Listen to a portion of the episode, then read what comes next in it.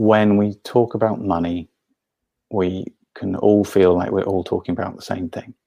But if you ask someone, you know, what the money means to them, you can just asking that question, uh, you can find out that there's a whole world of um, assumptions, whole world of thoughts uh, around it.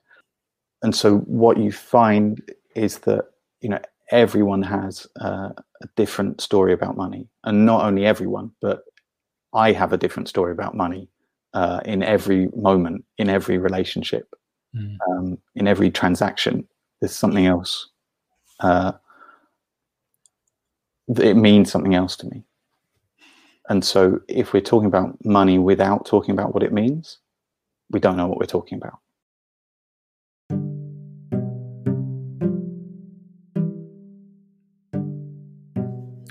Welcome to the Happy Entrepreneur Podcast. This is a podcast for people who look at business differently.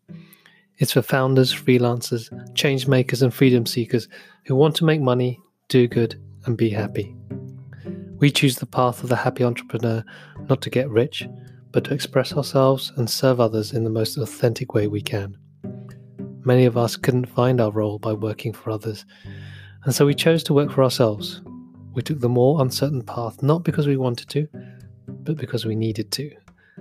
We value learning, play, and friendship, and we have a need to make a meaningful impact in the world. By following the path of the happy entrepreneur, we learn as much about ourselves as we do about business. On this podcast, I have conversations with other happy entrepreneurs from different walks of life, industries, and countries. We talk about the journey and about what we learned about ourselves along the way for us, entrepreneurship isn't just a way to make money, but a journey of self discovery and growth. If you're on the same path and are looking for inspiration and connection, then this podcast is for you.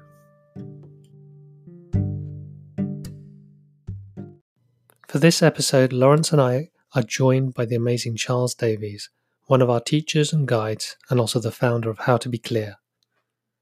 Charles has devoted most of his working life to trying to understand what clarity is and how it works.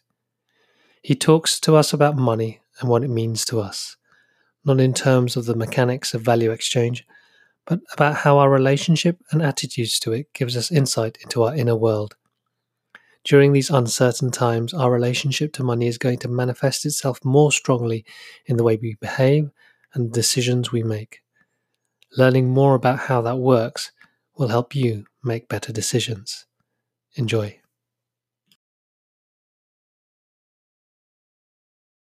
Get out of this. Yeah. Um, and also like how we know you and how this all came about, and I think for people just to know that everyone's going through similar shit in different ways. Yeah. Cool. Is it recorded now? Well, uh, we are we are live. Uh, it's I think the Facebook uh, live stream is working. Yes. Mm-hmm. Last time was a complete nightmare. Um, well, so we have 23 people watching live. So if you are watching live, um, please say hello in the chat. It's nice to know that people are, are actually paying attention. um, uh, and also, there's a, a I don't know if you see seen earlier in the chat. There's a, a, option to actually ask a question. So if you have any questions right now, that'd be awesome. That'll also guide our conversation. If you have a question that comes up for you during the uh, while we're chatting, please post it in there, and they'll be easier for us to keep track. And then towards the end of this call, we'll try and address uh, as many of the questions as possible. Hi, Farah. Hi, Leanne. Excellent. Cool. We have people watching. Real people. Okay. Yeah. Real people. Real people. Um, so for the recording, huh? We're not on Zoom. And we're not on Zoom. It feels like being in a different country. yeah. Come on, guys. Almost like going out. Keep this professional, right? We need to intro this properly for people Sorry. listening. I'll leave Li- uh, not live, okay? Over to you, Carl. Oh. Huh. Okay. Welcome to the Happy Entrepreneur Live live podcast. Uh, this is uh, Laurence and my attempt to bring a little bit of sanity to our lives once a week uh, and to kind of process what's gone on during the week and to an opportunity to talk to some amazing people to help us reset what's going on so that we feel a little bit more connected to to our, to each other, so that we can deal with all the uncertainty that's all over the place. And we are super grateful to have the amazing Charles Davies with us today, our teacher, mentor, friend, guide, funny man. uh, and the theme of this call is how to worry less about money. Uh, we're not going to give you any silver bullets. We're not going to tell you how to make loads of money by doing not? Zoom calls. Oh, damn, sorry. but we hopefully will give you a, a space to just share any questions you have. We'll talk about what's going on for us. And through that, hopefully, you'll just feel a little less stressed. Um, but before we go into that, uh, why don't we just check in? Uh, how you all doing? Hmm. yeah, I'm good. It's it's it's warm and sunny here, so I think that's making Easter feel slightly different to last week, maybe. Um, but yeah, I wasn't even aware it was Good Friday, and hence we got this webinar organized. So trying to oh, yeah. remember what day it is, never mind what weekend it is, or who am I and what work I'm doing. So yeah, pretty good. Cool. How you doing, Charles? I'm good. Uh, I've been out to Aldi this morning already, so uh, I feel like I've, you know, seen the world.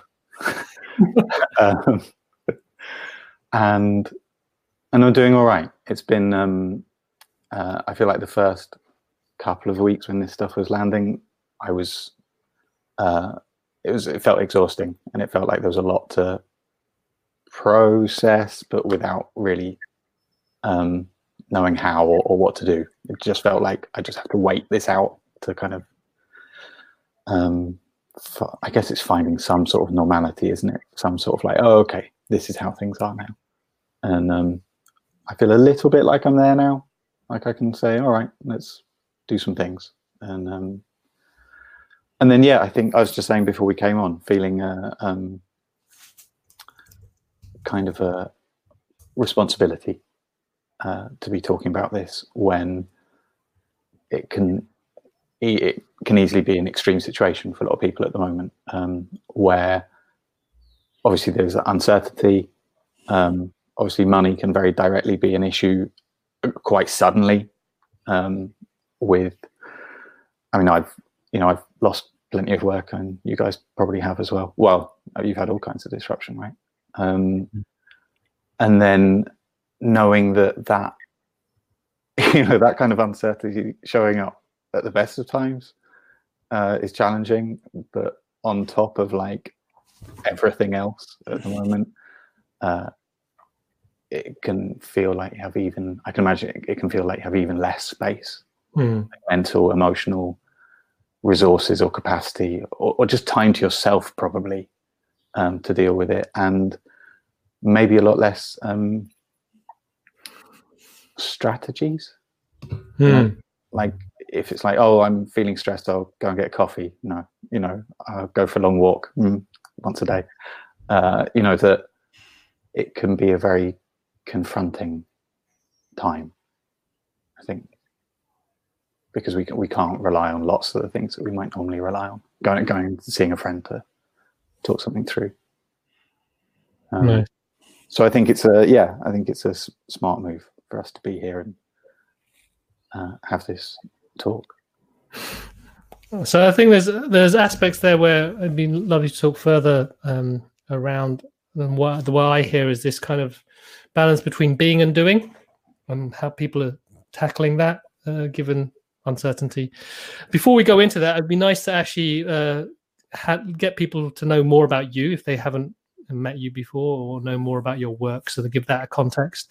Mm-hmm. and also for those who don't know much about us uh, they uh, i'm assuming we're assuming most of you come through our mailing list but we've also posted this on medium and then some people from from linkedin. So if if you just discovered this and you thought oh what's this about? in terms of worrying about less about money and why these happy startup guys talking about it uh, maybe we'll just give some context for people to know a bit more. So uh, laurence you know maybe share with people you know who are we, Happy Startup? And why are we called the Happy Entrepreneur and it's called the Happy Startup School? What's all that about? um, well, hello everyone. First and foremost, um, I mean the, the Happy Startup School we started what seven, seven or eight years ago now. Um, even last month feels like a lifetime ago. So seven, eight years ago feels like another generation. Um, but yeah, we started with the intention to, at the time, help people start businesses that had more purpose and meaning to them.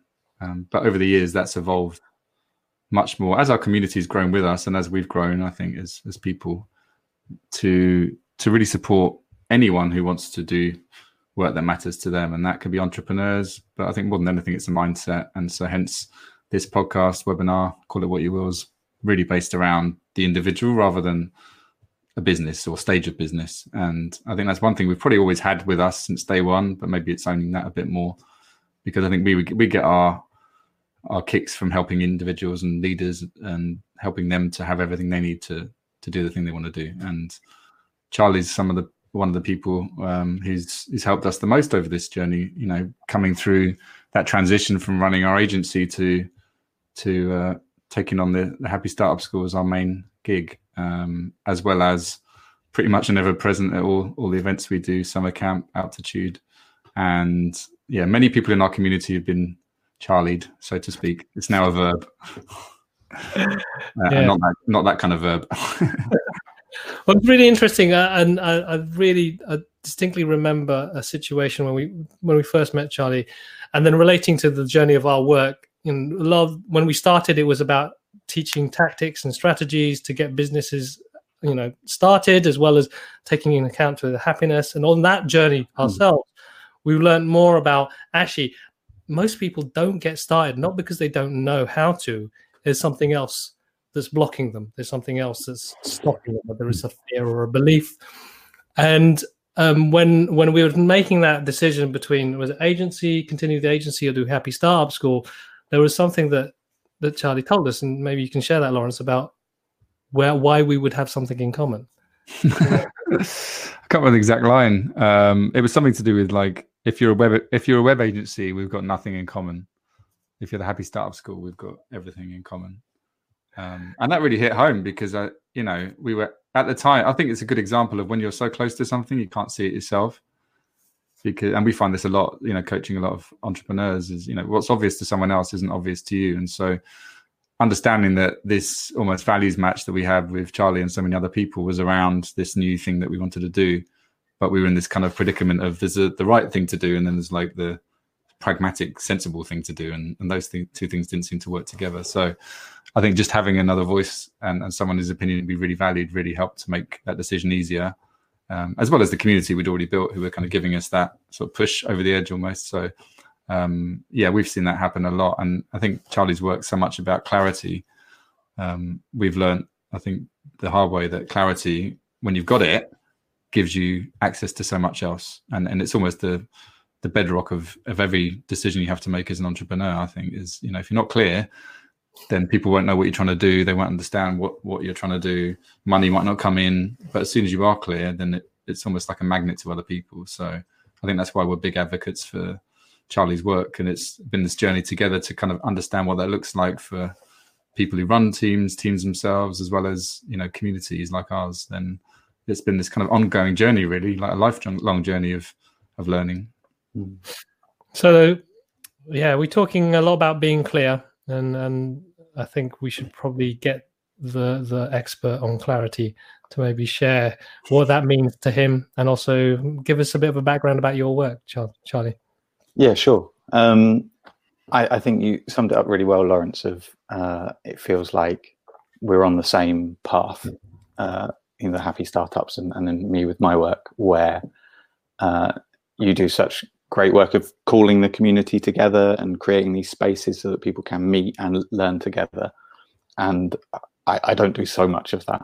I do a lot more of um, sitting quietly trying to work things out and um, and like taking what i learn and uh, bringing it to people who need help whether it's you know in a, a workshop or, or through coaching or through uh, training, mentoring, different things, um, and and seeing it helps, seeing seeing what works, and um, and it was probably about six or seven years ago that I hit on clarity as being the thread that that pulled together all the different things I was working on. But it it started off, I think, with um, like one of my first jobs after uni was was working for the the Face magazine, which was basically uh, editing stories, writing stories about very creative people in you know fashion, art, politics, uh, music, um, and and kind of being confronted with like that these people don't work the way that I've been taught to work. That um, you know I've been a very good boy, and uh, you know got the marks I needed to get, and turned up at the right time for lessons at school, and you know got however many marks out of 20, whatever it is. Um, but that wasn't what these people were doing. I was sort of saturated in this world where people weren't following rules. They didn't even really have an employer necessarily. Um, and I had two big influences then. One, one was um, working with the Chaos Pilot School in Denmark um, and seeing this sort of totally different culture of, you know, happy entrepreneurs really um, back then where they were coming from that that angle of mindset and what how do I need to sort of develop my understanding of myself and the world in order to do the work that I want to do? How do I do the work that I want to do as opposed to just getting a, a job? Um, and so that's one really big influence. And then the other one was working with a Russian music Svengali in Moscow, Ivan Shapovalov, who was a um, child psychiatrist, mass psychologist, spin doctor, and ad man who decided to launch a platinum selling uh, girl band uh, by using the, the, the sort of knowledge that he gained there um, in his other sort of disciplines. And it was this thing of just seeing like this person doesn't operate the way that anyone else I've met in work or school or whatever operates. And we'd go and have meetings with um, like heads of huge media companies and it would just be like, I have, n- what are you doing? How does this work? Where he just wouldn't follow any rules at all. Um, and it was a little bit like being broken. Mm-hmm. I, I, I, went and got some other jobs. It was very hard to just sit and do a job when you see there's these other ways of approaching it. And so I think I spent the next 15 years trying to work out what that was. Like, how, what is this sort of really creative way of working? What is this way of working that starts from your own vision of what you want to bring to the world or your own mm. vision, idea of what, what's needed? And, um, and I, have had, I've had tons of great teachers uh, along the way. Um, one of them, Peter Koenig, introduced me to this whole idea of exploring your relationship with money, which seemed like the weirdest concept uh, in 2005, and so I've been working with him since then. And um, and the work with money is really woven in with the work on on clarity, um, and it's been a, a big thread. And I've kind of moved into other territory recently, spending a lot of time looking at um, at meditation and at like the what we can learn from ancient wisdom and the mm. sort of maybe neglected insights that we can bring into everyday life through them. But just just recently, the sort of money has arisen again. There's like, oh, this is should probably have another chat about this. Mm.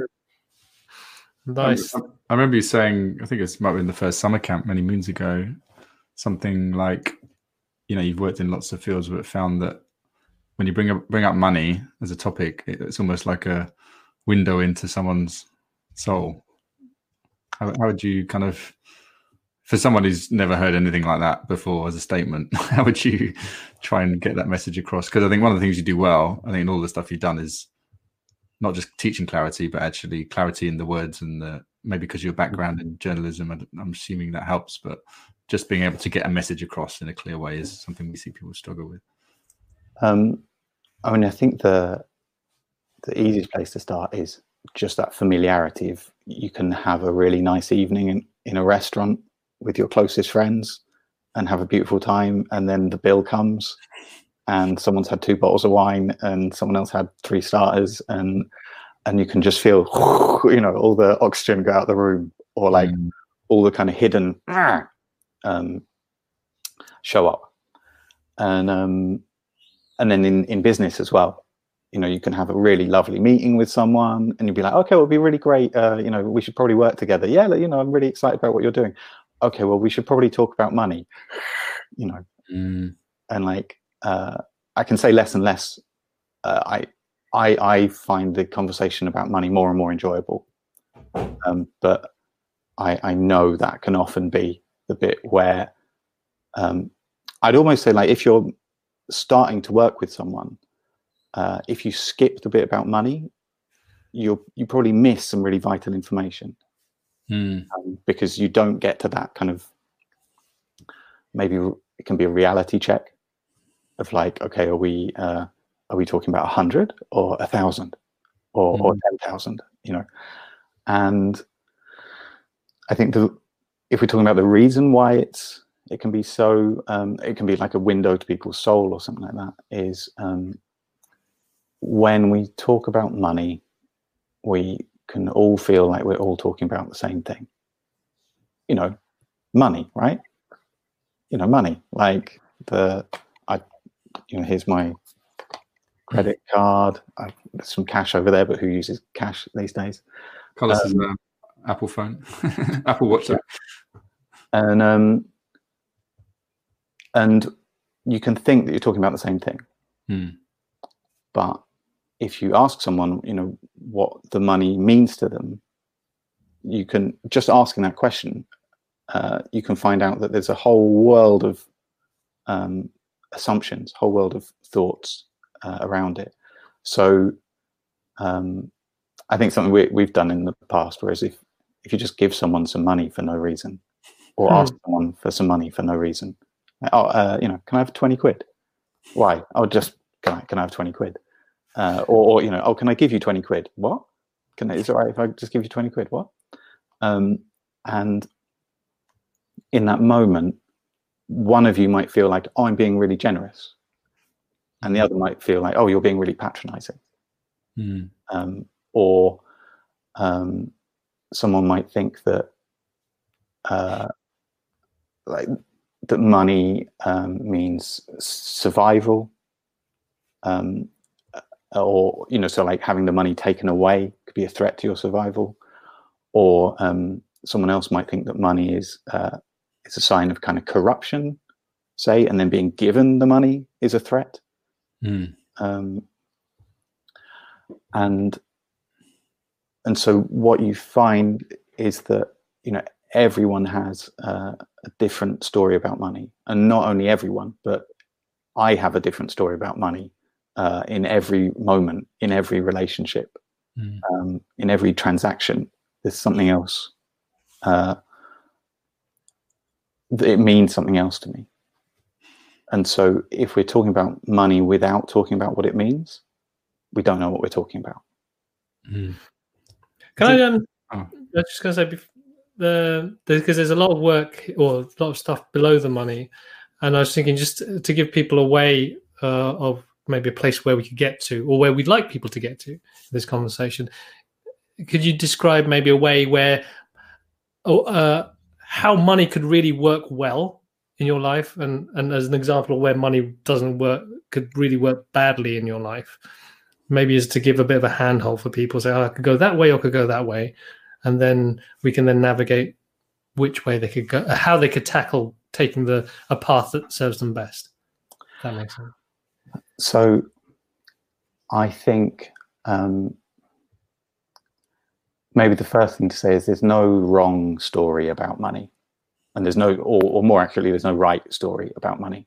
Uh, it's like i'm not going to say the well the meaning of money is uh, safety. So there you go that's done. Um, it's it's more that um, you have to accept that it's always going to be changing. Um, like if you want to get the best out of a mirror it's worth knowing that you're going to see something different in there all the time. You know it's it's not a painting. It's a it's a um, the content is always changing. And so if you can look at money that way and accept that oh it functions in this way that you see something different um, when you look at it depending on the situation depending on the context then uh, paying attention to what the stories are can inform you you know can give you insight to what's happening. Whereas not looking at the stories or trying to um, kind of neglect them uh, or, or be in conflict with them uh, makes things more difficult um, and so i'd say where the where the trouble comes from with money is when it's kind of like when our story of money gets stuck right so if I think that money is one thing, like I assume that money always means um, power, and then someone offers me some money, and they might be meaning it as a way to to help or a sign of love or friendship or whatever it is. If I think, oh well, money always means power, so they mean power. They're trying to have power over me by giving me this money. Mm. Then it means I'm not paying attention to what's happening here and now. I'm, I'm holding on to a story that I that may have been true at some point. You know that like, um, you know, in a job or a family relationship or an early experience with money or, or my own, you know, whatever it is. Um, and so, uh, the trouble starts when you kind of fall into like a, a, a an autopilot of um, of a kind of bias or prejudice that just says what's happening now is this. Mm. When this person's giving me some money or asking for some money, they mean this by it because that's mm. always the story. And um, but it's not always the story. You know, it's like saying I don't need to look in the mirror today because yesterday it looked like this. Um, it's like no, you have to keep on checking. And so um, the the kind of where you could get to with it is being able to switch from a kind of unquestioning money autopilot where you bring your bias and prejudice and conditioning um, to the conversations you have with people and the conversations you have with yourself and are therefore unable to be clear, unable to see what's happening here and now, unable to make decisions based on what's actually needed here and now.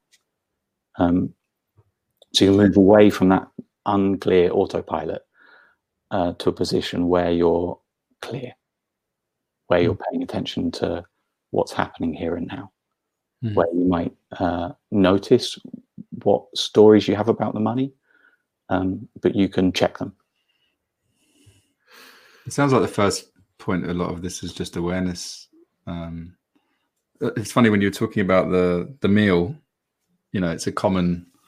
It's just really awkward, isn't it? From you know, you, you- like you said, you, you get to know someone well with how they react in that situation. I find, but it does bring out the worst in a lot of us. Mhm. Um, but then I equate that to if I go to see my relatives in Ireland, and it's the complete opposite. They're like fighting to pay.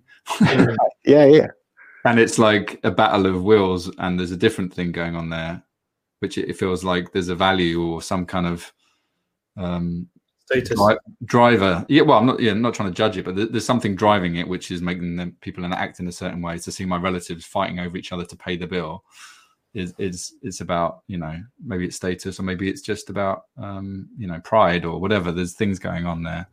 Um so how do you see that overlapping with sort of people's values in terms of what it is what's important to them and how they were how they were brought up i guess? Because i'm guessing a lot of this stuff might come from our parents or our, our, our upbringing yeah, yeah. So I- think, um, I think of it in terms of commitments.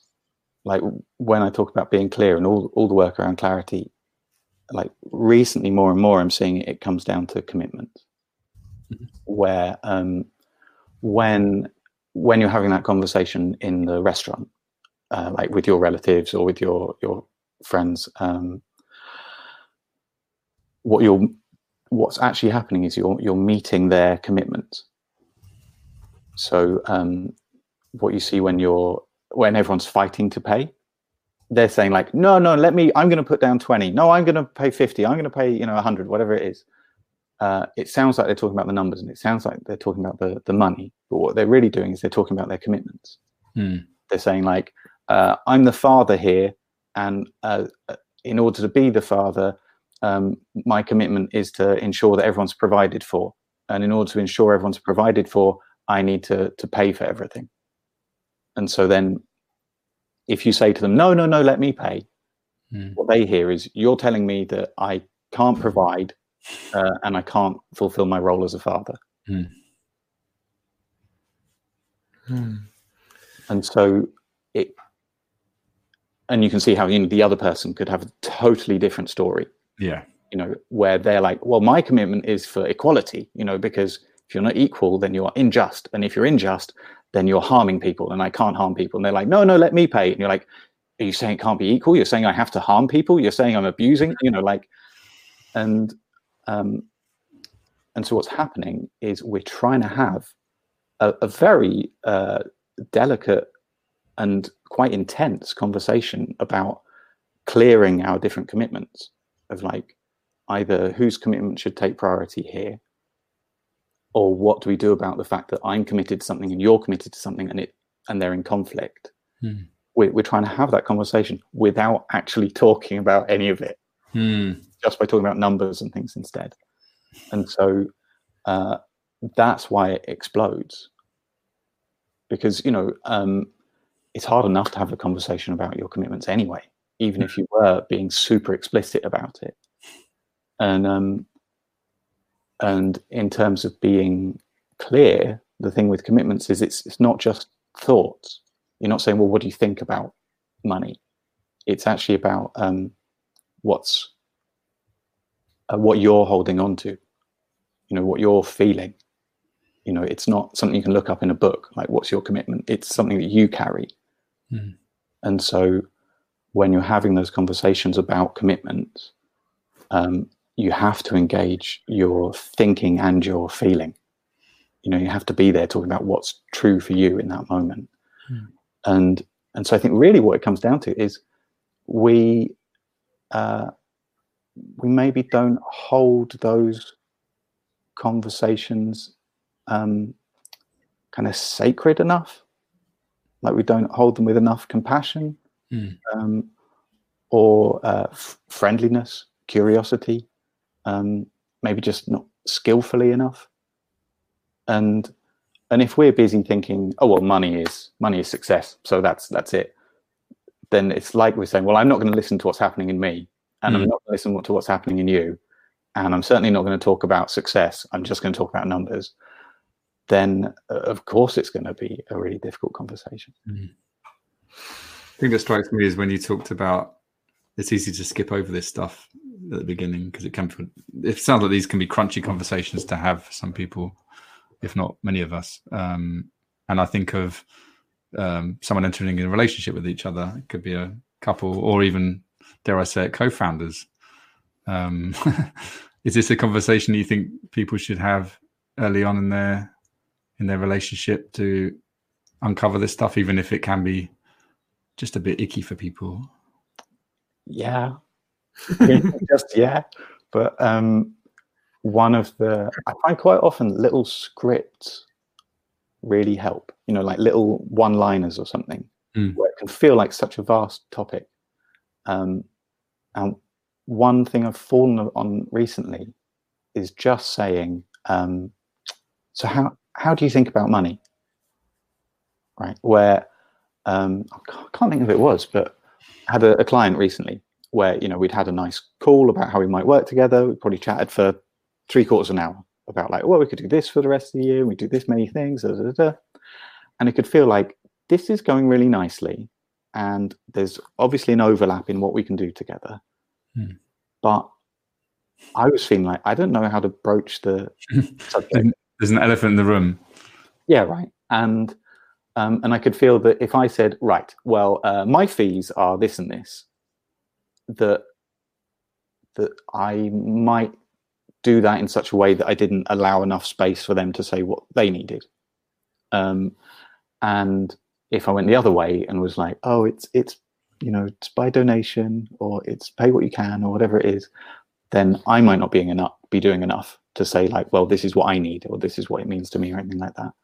Um, or if I said to them, you know, well, you need to decide, you know, like I don't have a fixed fee. It's you know, it it, can be a way of not taking responsibility for it.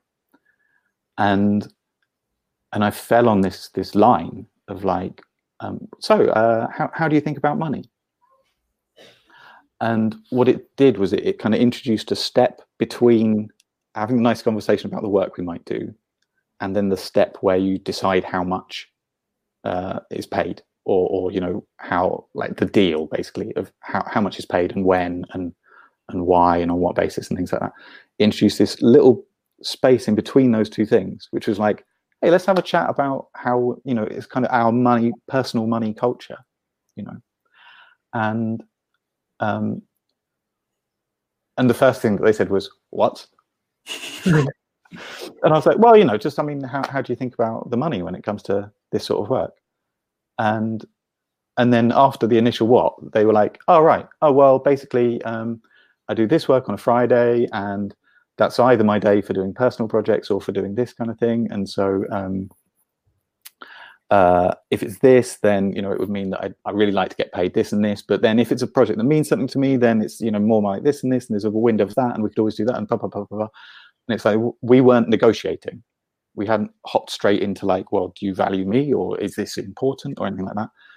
Um, it was like showing our cards face up for a little mm. while, and and it it it gave it the space for it to be really interesting of like, oh, okay, oh, right, oh, that's you know, and and then it gave me more information so that when we came down to like, okay, so how much uh, am I going to pay you, or you going to pay me, or whatever it was, um, you could ha- you could link it into that conversation about what are what are our commitments, what are our priorities, um, and what I find is that when you when you can do that, when uh, you're two human, alive people sitting next to each other, having a conversation about what matters to them, about what what's the priority, about what's the commitment, about whether that commitment is fixed or flexible.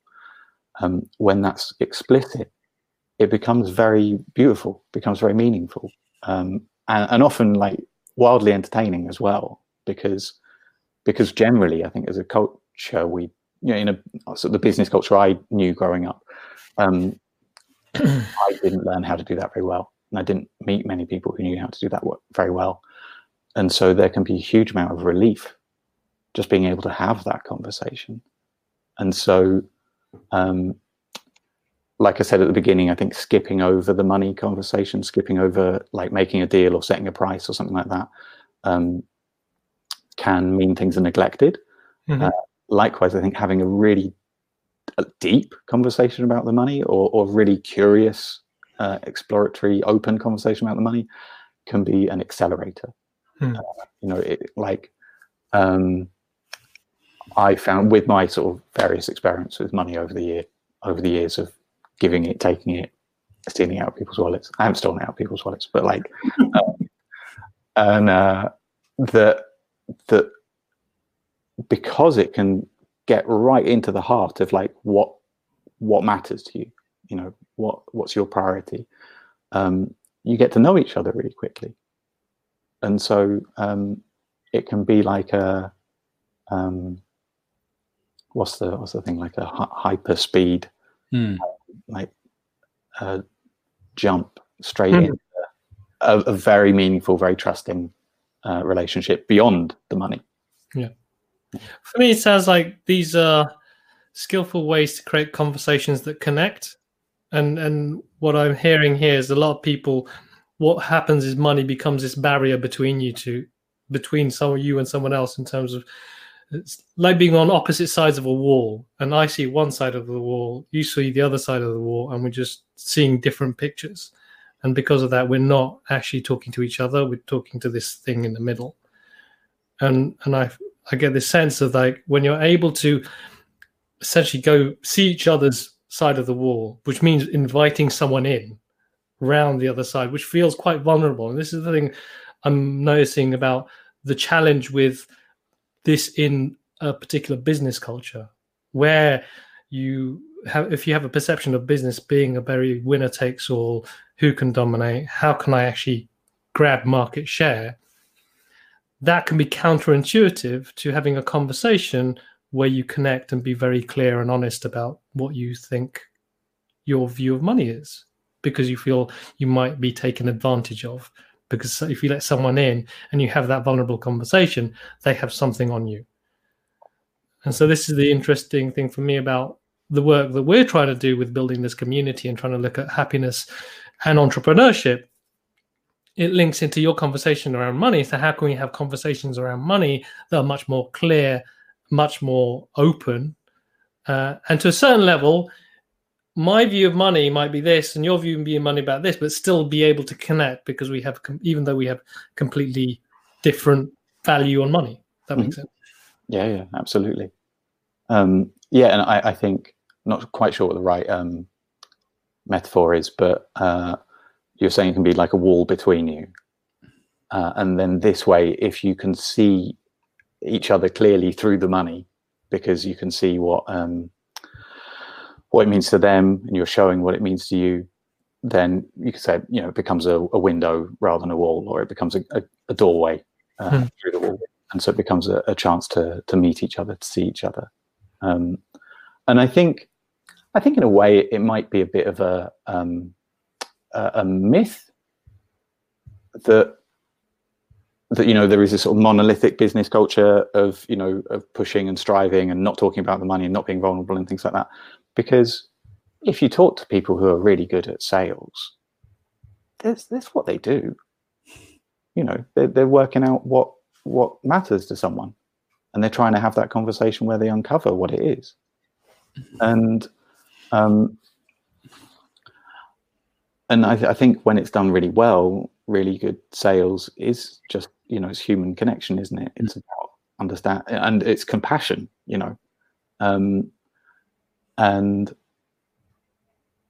and if you tried to sell to people and you had a wall in front of you and they had a wall in front of them and you weren't you know connecting weren't getting through that wall then you wouldn't be very good at it mm-hmm. you know?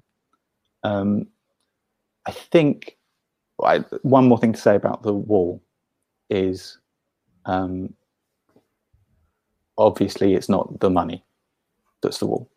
Um, and obviously if if that's the story that we get stuck with that money is a wall, then it, it almost will be a wall. Um, and it's not like I'm saying, oh, money is a window, and that's the answer.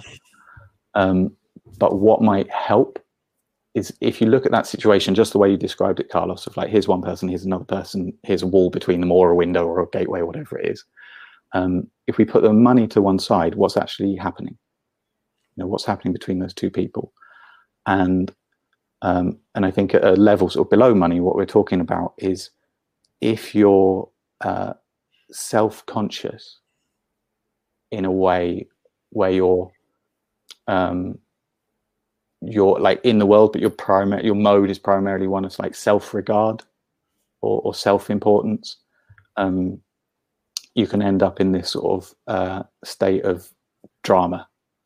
You know where the person there can be someone li- sitting in front of you saying i want to help you. Tell me what you need. I will ha- i'll give you whatever you want. Like i don't care what you say. I'm not going to judge you. What do you need?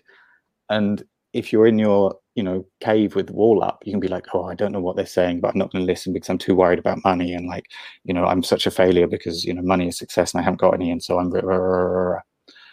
and and if you have two people who are in that that space of um, kind of lost in their own drama, playing out the drama, um, uh, then they you can't see each other and you can't see the world, and so the the clarity that I talk about when I talk about clarity uh, isn't available because you don't know what's happening here and now because you're off in your own personal theatre playing out uh, when someone stole your pocket money when you're 15 and and how that's definitely what's happening here and they're going to do it again.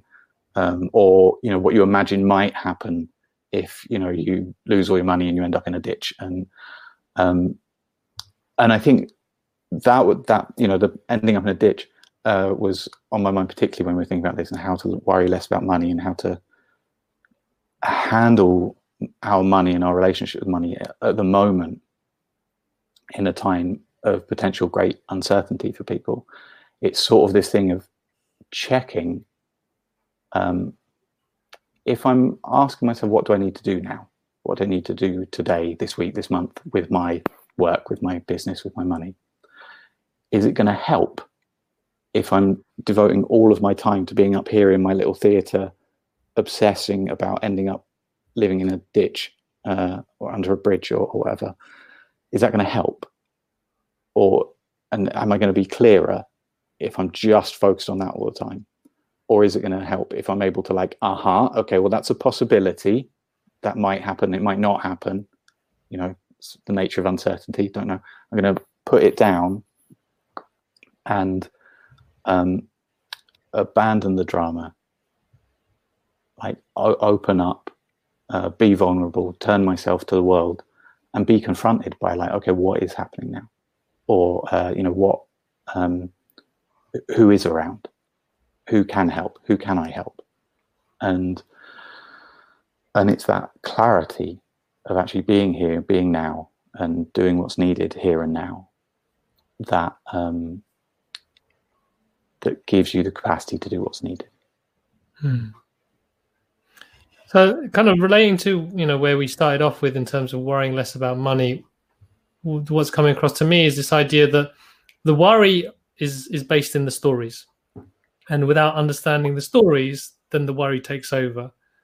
Mm-hmm. So while we're not talking about okay, you know, there's there's the tangible issue, right? If money isn't coming in, what do you do? And that's a practical problem. And then there's a less, uh, is a, a maybe a, a deeper challenge of actually what reactions are coming up for me that's stopping me from actually acting and doing anything about it because I don't know the where these feelings are coming from. Is that a fair reflection? Yes, and and they're not separate. I don't think there is a kind of well, on the one hand, there's practical matters of bills and blah blah blah, and then on the other hand, this sort of you know wafty, airy fairy, you know, psychological discussion of of money. It's like it, it in the end, it all comes down to commitments. It all mm. comes down to what you committed to doing. Um, like uh, when you think, oh God, I've got to find the money for the rent next month. Uh, what you're really saying is, I, I'm committed to finding the money for the rent, or I'm committed to um, having a roof over my head. And then you have a series of commitments that kind of um, how you see yourself doing that. Um, you know, by um, staying in the job, uh, finding a new job, finding a new client, uh, whatever it might be. And when when that sort of strat- strategic plan that you have in your head is invisible to you and unquestioned, then you're a bit limited in how you can move. And like I'm, I might be talking about it quite theoretically, but like what I mean is, um, I know countless times over the years uh, of you know running my own business um, where you can look in the bank account and it's a lot emptier than you'd like it to be, and um, and the scared bit of you just says, uh, um, check all your emails. You know, like uh, like uh, just be on the computer more, uh, spend more time in the office or something like that. And uh, and it's because at some point I've baked that into my head as the the right response always. You know, if I'm running out of money, then spend more time in the office because more time in the office means more work, means more money. Boom, there you are, done. And if I don't have the um, uh, space or, or, capacity or skill or whatever it might be to question that, then I just sit in the office getting more and more worried and more and more upset and more and more tired and less and less helpful to anyone. And um, the beauty of doing this work, of noticing what stories we're telling about money, is that we can become more, uh, firstly, aware of what we've committed to what strategies we're, we're choosing, um, and secondly, more able to be flexible with them. Um, and so I'm I'm gradually getting more skillful at it, where um, I've looked at my bank account and been like, oh, I you know, there should be more in there, um, and I felt the urge like, oh, I just need to, I need to get in the office. I need to you know sell things, whatever it is. And um, and I've managed to to uh, wait, notice how compelling a story that is that I have no choice, and then um, take a little time and check. Okay, but what do I actually need? Um, and then I, I, like I use the clear ideas process myself um, to check like okay what's actually needed what you know what am I committed to really and is this going to help and I, actually you know just by sitting down and going when I think of what I need to do is sitting in the office today the best way of doing it uh, most of the time you know I can tell when it's a no. I think everyone can tell when it's a no. Mm-hmm. it's just that second voice that says yeah but the money means you end up doing it anyway even though you can kind of feel it's wrong. Um, and so what I've found uh, through this, through like finding some clarity about what what the money means and, and what the stories are, and knowing that they're not um, fixed and non-negotiable, is I've allowed myself to entertain the possibility of doing the other thing. Like, okay, what if, even though I'm panicking, you know, in fear and feeling that the only option is to sit at, the, my desk, what if I go for a walk in the woods instead? and then I, I might be able to just feel inside like that is absolutely what I need to do. Um, and still feel the full panic of like, but you can't because you'll die or something. Um, and and I've had a, a couple period. I had a couple of weeks where um, every day I was like, oh, I need to do fearful business mode, you know, and be like cold calling or something. And every morning being like, no, I need to stay the course. Like I need to do, you know, if I ask myself, what do I need to be doing? It's this thing, this, you know, longer term thing. Um, and so do I need to do that today? Yeah, that's what I need to do. And just sort of staying with it and staying with it and doing what's needed rather than doing what my kind of unquestioned fear tells me is the best thing to do. Mm. sounds like there. We had this discussion a bit last week about there's a lot of talk about using this time that we supposedly have, but I've yet to find it in this period to do the thing we've always wanted to do, whether it's create that online course, write a book, learn the guitar. Um, but I think if money's a worry, which is for a lot of people at the moment, this kind of feeling of sinking, you know, like almost scarcity comes in. Like you said, looking at the bank balance and seeing it dwindling or, or non existent um, doesn't feel like a great place to be creative from. I think you kind of alluded to that when you said the worst thing you could probably do right now at that moment is go into doing mode and, and scrambling for any sort of crumbs of comfort almost. So it sounds like just that pause is uh, the starting point, is it for you for you to before before reacting? Uh, oh God, yeah. Just a quick thing. We got we have about ten minutes left, and I'd like to go into questions. So maybe if you finish off with that, and then we'll look at some of the questions that have been posted, if that's okay. Yeah, the, the only thing I'd add to that, Laurence, is um, uh, that it's not saying on the one hand there's action uh, which is bad, and on the other hand they're sort of being all quiet and reflective and passive, which is good. But it's that um, where if you can hold on long enough to work out what's actually needed and what you're actually committed to in that moment, then when you're working from that place, your action becomes incredibly powerful. And so it's, it's finding that powerful action rather than the sort of half-assed of fear and you know inner conflict playing out. So yeah, that, that's all. So go ahead, Carlos. Great. Well, I think we might tackle some of this as well in the questions because there's some really interesting ones. Uh, a bit of a chunky one as well from Duncan. I see. I'm not sure if we'll be able to take tackle that as uh, in the way he'd like, but we'll see. But to start off with, Hazel uh, had this question: How do I manage feelings of anxiety and panic around the feeling of not being ready to launch an online business. Uh, have some skill, have some ideas, but feeling lack of clarity, tech skills, equipment, business plan. Uh, she feels the pressure to create a new source of income as the old one is no longer available. So I think he was talking a little bit to what you just, you know, you two were both talking about this feeling of scarcity, but also um, a need to create something new. So uh, any initial thoughts? And plus, firstly, Hazel, you're in the right place with the Happy Startup School. it's one of the things that we are tackling on a daily basis. But be, be good to, um, well, we'll see how we can answer your question now. Um, so, what I'd say is, what I often find is uh, the, the like drama of how to do something, or the kind of question of like, am I ready or not ready, can be is often a sign that the commitment isn't clear enough. You know, the idea for the business isn't quite clear enough. Um, and uh, if I take people through the clear ideas process, then if they become clear of like, oh, why am I doing this? Why do I need to do this online business? Like, what's gonna what's gonna look like if it's successful? Then the power that comes from kind of being very accurately connected to what matters to you um, can sort of smash through the drama. Um, and it becomes a sort of so many times where like people like, oh, I don't know how to do this, I don't know how to do that, blah blah blah, and I get them clear on what they're doing, and I say, well, should we come back to all those questions you had about how you do it? And they're like, no, they're all fine. You know, so like, um, if it's possible to get clearer and more concentrated, more focused on what you're doing, on what matters in what you're doing, um, then sometimes you don't even need to engage with the the drama or with the the fear of like, am I ready or not?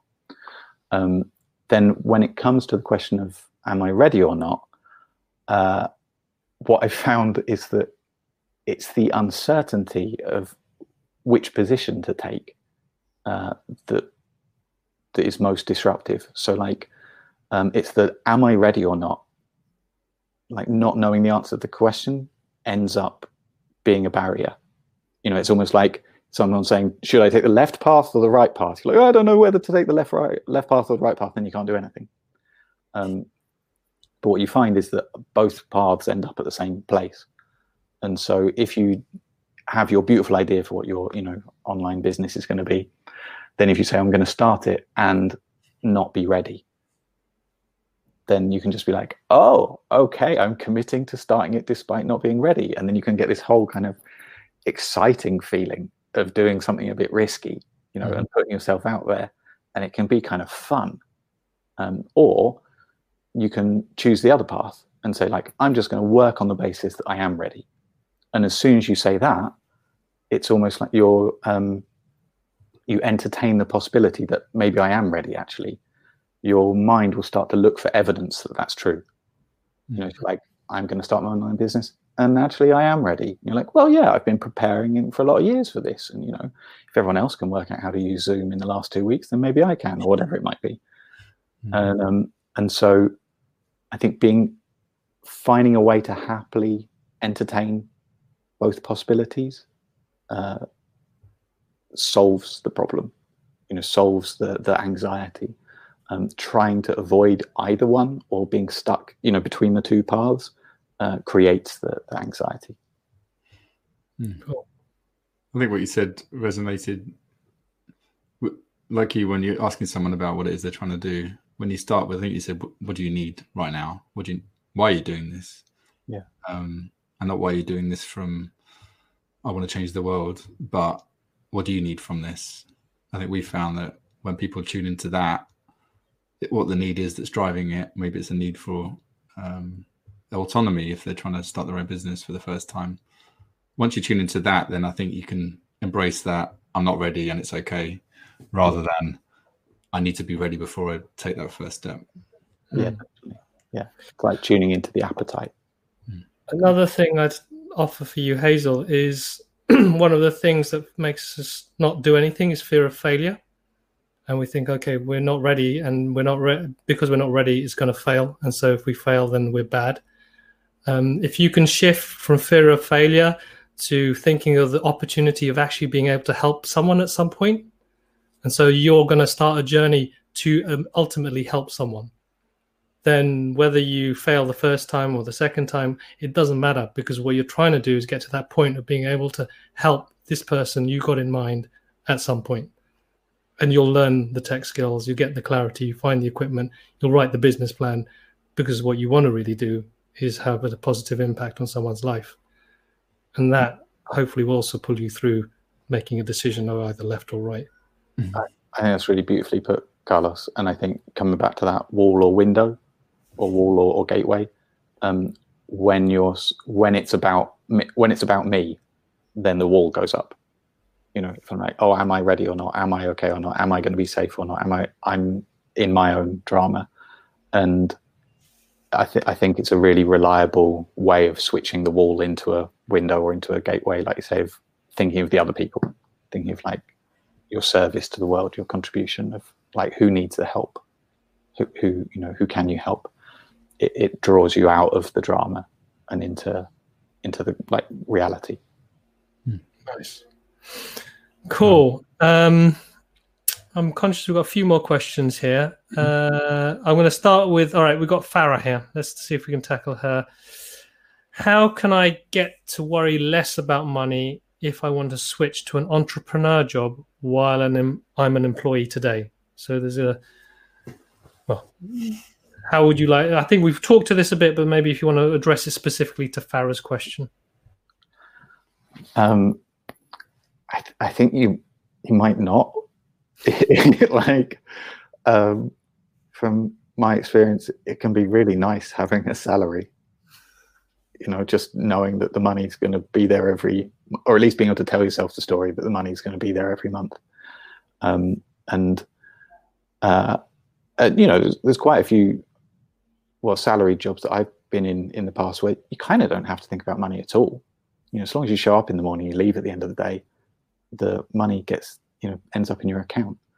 Um, and and i think uh, it can be it can just be the nature of being an entrepreneur that you have to confront that it's it might just be up to you to to um, find the money each month and it might be different amounts of money each month and so um, i think you might have to think more about money.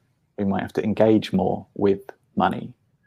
And so the question then is just does it have to be worry that you bring to it?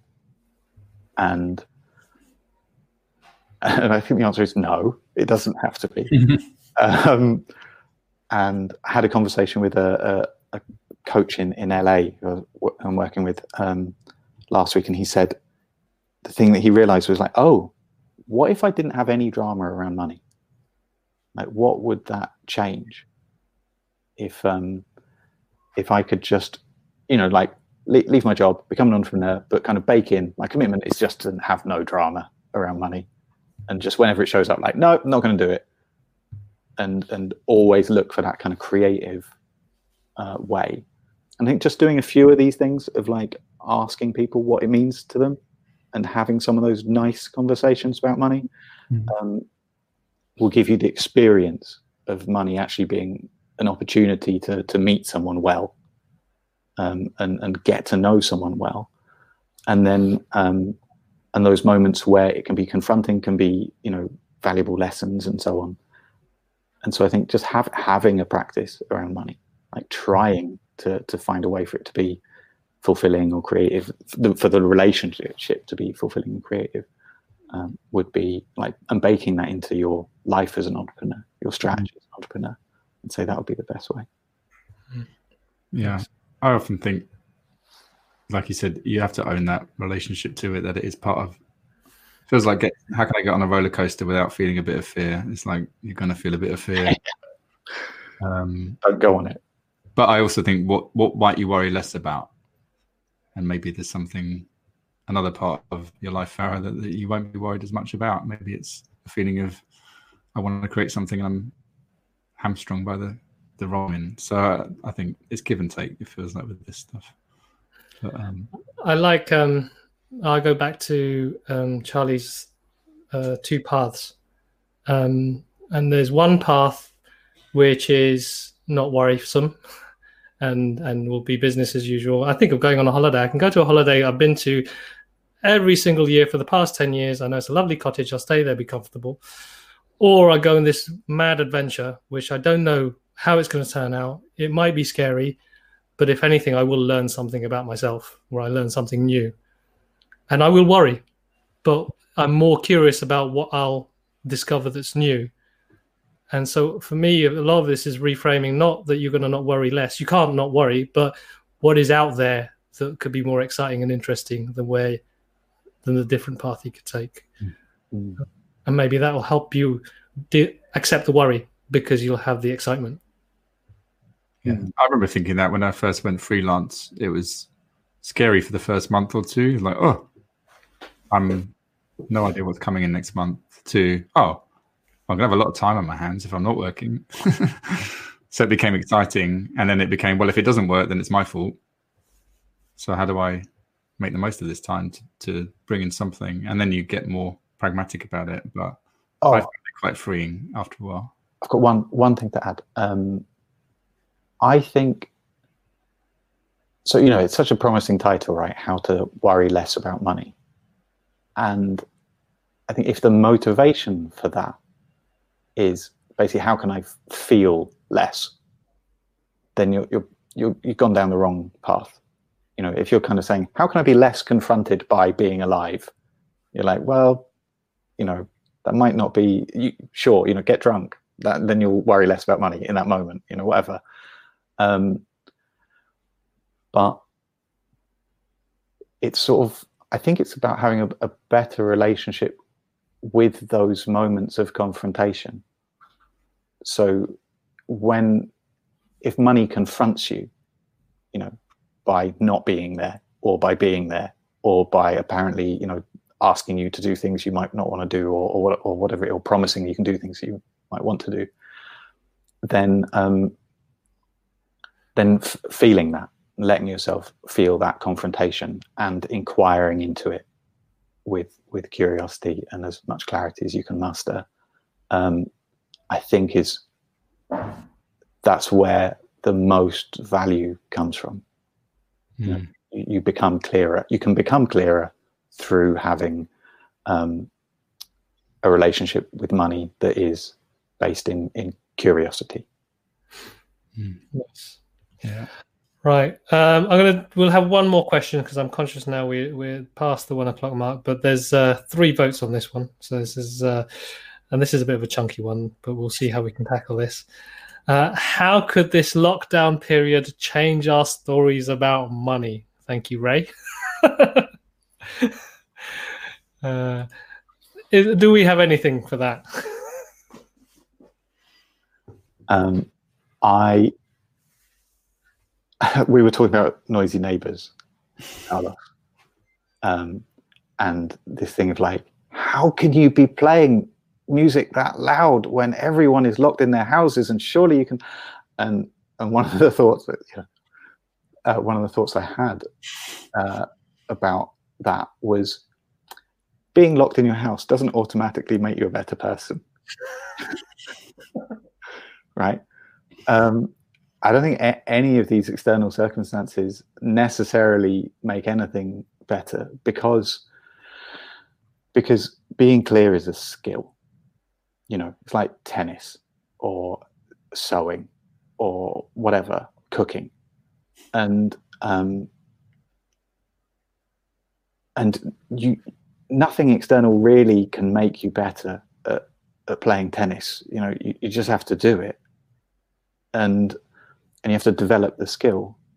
And so it's like i think the only thing that's going to change your relationship with money is is investing in learning and practicing the skill of of relating to it um with, with or without a lockdown. And and so maybe maybe the only way it can help is in the same way with cooking. You know how can the lockdown uh, help me with my cooking is I might have more time to do it, or I might be less distracted. Um, you know, I might be spending more time in my house, and that's where my kitchen is.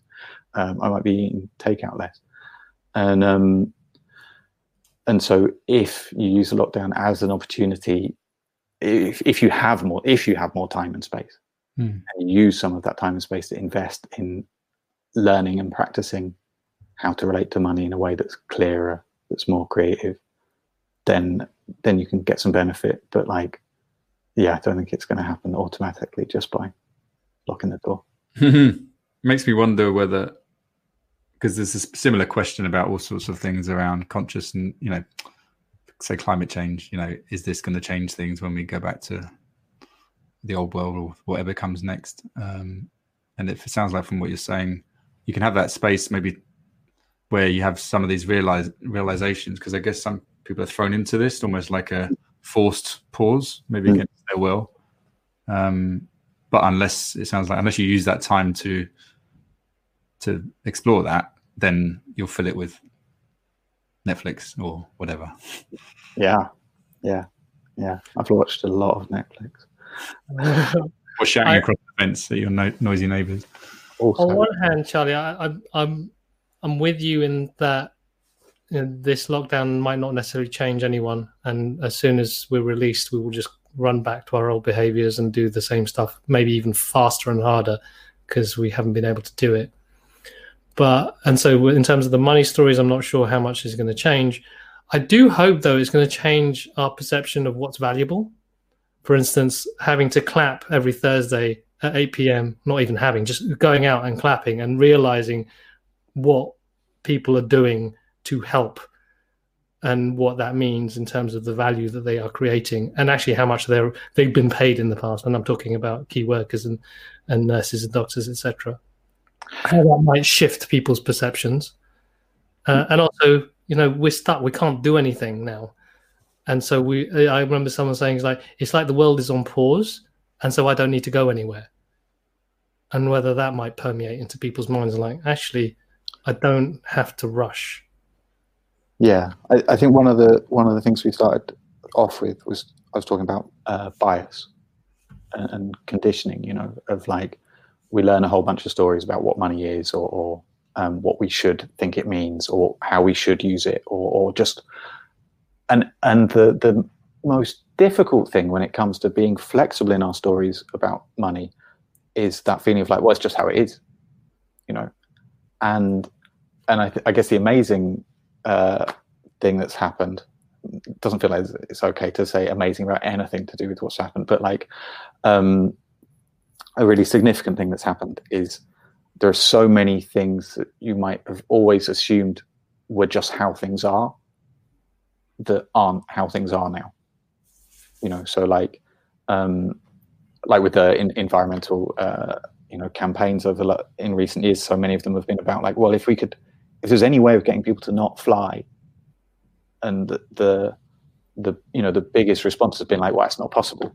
You know, there's nothing that would stop everyone from flying, and and it feels like well now going back into the world, you you can't fall into that unquestioned bias of like no everyone has to be flying all the time. Because we've we've seen it we've experienced that like people do stop driving cars do stop flying you know um, that governments can take you know huge make these huge moves uh, if the commitment is there you know. And so just having had the experience of seeing that things aren't as fixed as we think they are that there is actually more flexibility that experience might bring us more clarity. Um, and but then I I do think beyond that, you know, that's almost like that's a door opening. It's an opportunity to let go of our bias, and then the question is, you know, um, will we? And I think that does depend on are you going to put in the effort to learn how to be clearer, you know, to to um, to listen better to yourself and, and to each other. Nice. well, on that note, I'm sorry if we didn't manage to answer all of your questions, um, but I'm also conscious that yeah, uh, you've probably got a lot to process at the moment as well. Um, thank you very much, Charlie. It was awesome having you here and, and, yeah, and having your having this conversation. Um, if people want to find out more about the work you do, um, why don't you let them know how to find you? So I think the easiest thing is how to be clear.com. Um, and you can see a little bit about what I do there. Um, and you can just get in touch. So there's a form or an email or whatever to drop me a line if there's anything that feels useful. Um, and and on Medium, I write about it a lot, um, which you can find through that site. There's publication how to be clear. Um, Nice. The link is in the in the chat if you want to find out more about Charlie's work.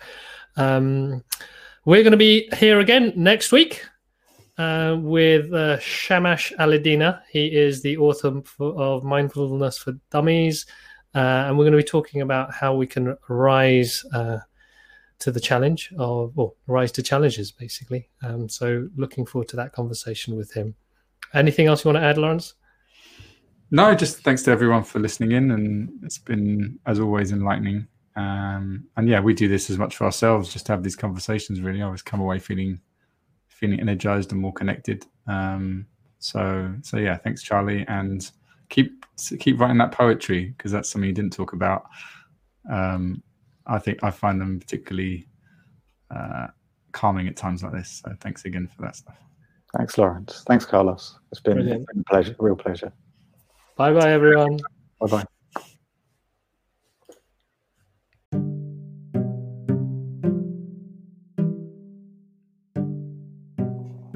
Thank you for listening to the Happy Entrepreneur podcast.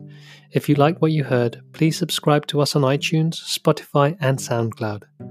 Also, if you'd like to learn more about being a happy entrepreneur and want to connect with more people like you, then go to our website, thehappystartupschool.com, and subscribe to our newsletter.